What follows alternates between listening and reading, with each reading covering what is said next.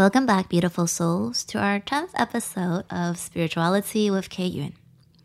It's the last episode for 2022, and today I want to talk about reflections and what yogis often contemplate on.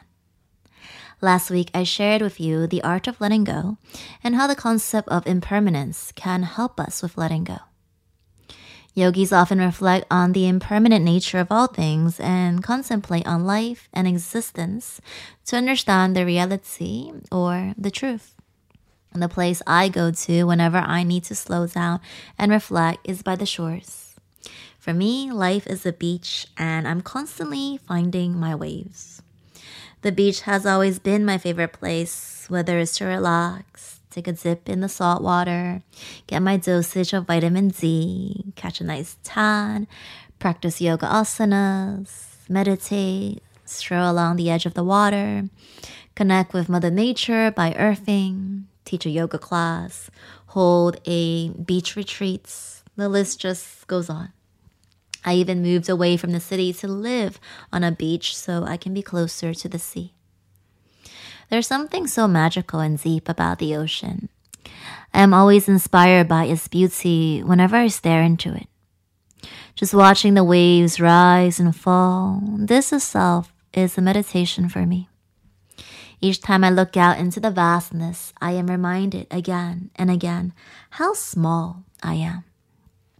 Yet at the same time, I get this feeling that I'm part of something bigger. Great yoga masters always use the wave and ocean analogy. The waves, different in shape and size, emerge separately and uniquely for a brief moment.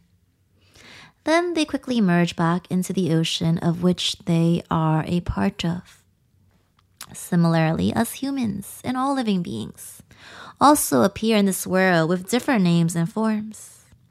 Just like the waves, in the end, we will eventually and inevitably merge back into the ocean of oneness. But what exactly is this ocean? Some call it wholeness, some call it completeness, some call it the absolute existence, some call it universal consciousness, some call it Brahman. I feel this isn't something my limited mind can easily comprehend. I do always wonder if there's something beyond what we can perceive out there.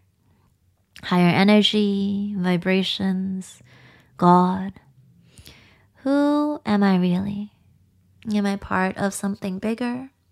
Where will I go when I leave this world?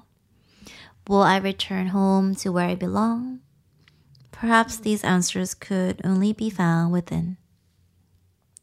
In the path of Jnana Yoga, which is the path of knowledge or wisdom, deep contemplation is required. there is this threefold process that guides us to realizing who we are. They are shravana, which is the Sanskrit term for listening, Manana, which is the Sanskrit term for contemplating, and Nidhyasana, which is a term for living or breathing or integrating. After the first step, shravana, which is to listen to the teachings from the great sages or study the scriptures, the seeker will have to practice the second step, Manana, which is to sit with these words and contemplate on them. Just hearing and reading is obviously not enough. A child or even a parrot can listen and just repeats. For these teachings to work, we have to reflect, ponder, and contemplate so we can fully understand and integrate them. When we learn to have a dialogue with these words of wisdom, our doubts and confusion will slowly diminish and true knowledge will be revealed to us. The mysteries of the universe unfold in time or when we are ready for it. Then, after reflection, these words become knowledge. And that leads us to the last step, nidhyasana, which is living and breathing these teachings. Or when the knowledge becomes a conviction Going back to the wave and ocean analogy, here in the third step, we realize that I am the ocean. I am awareness. I am whole. I am complete. I am pure consciousness.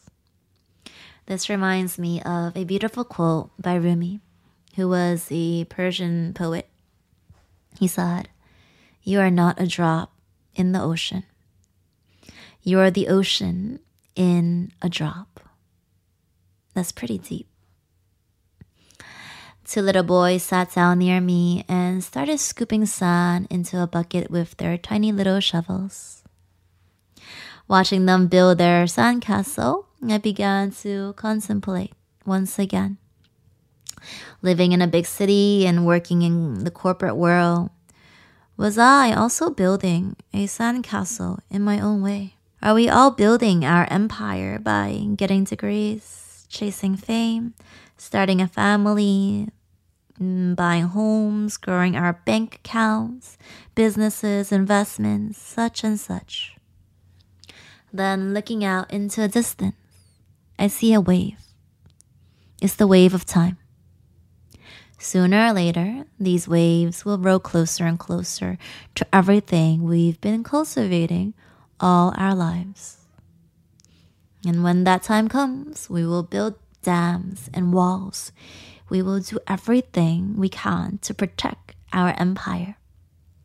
However, the truth is that inescapably, the wave of time will come and wash away everything we spent our entire lives building in this material world. This wave will wash it all away. Now, the question that arises is what will happen to us? As the sun was about to set and the tides were coming closer, the boys jumped to their feet and began to clap while watching the waves wash away their work of art. Picking up their tools, they smiled and walked back to their parents, knowing all along that this would happen. On the other hand, as the wave of time collapsed on our empire, will we fall apart? Or can we, just like the two boys, pick up and leave without any sorrow or regret? Yoga philosophy teaches us to build our dreams in this material world with a child's heart. When the waves come to wash everything away, can we understand that and this is a part of the journey of life and also go home with a smile? We are often reminded to seek happiness from within. We need to connect to a part of us that is eternal, that even when the wave of time comes, it will never be washed away. When our happiness is not dependent on the external, we will finally experience lasting fulfillment. As we move into the new year, perhaps we could contemplate on what it is that we are really looking for in this life. How are we spending our time? Are we cultivating things that bring us eternal happiness? Or are we merely building castles in the sun? Thank you all for listening. If you have any sharing, please do reach out to me. I'd love to hear from all of you. You can find me and DM me on Instagram. My handle is kyun underscore. Have a great morning or evening wherever you are. The lights within me bows to the divine lights within you. Namaste, everyone.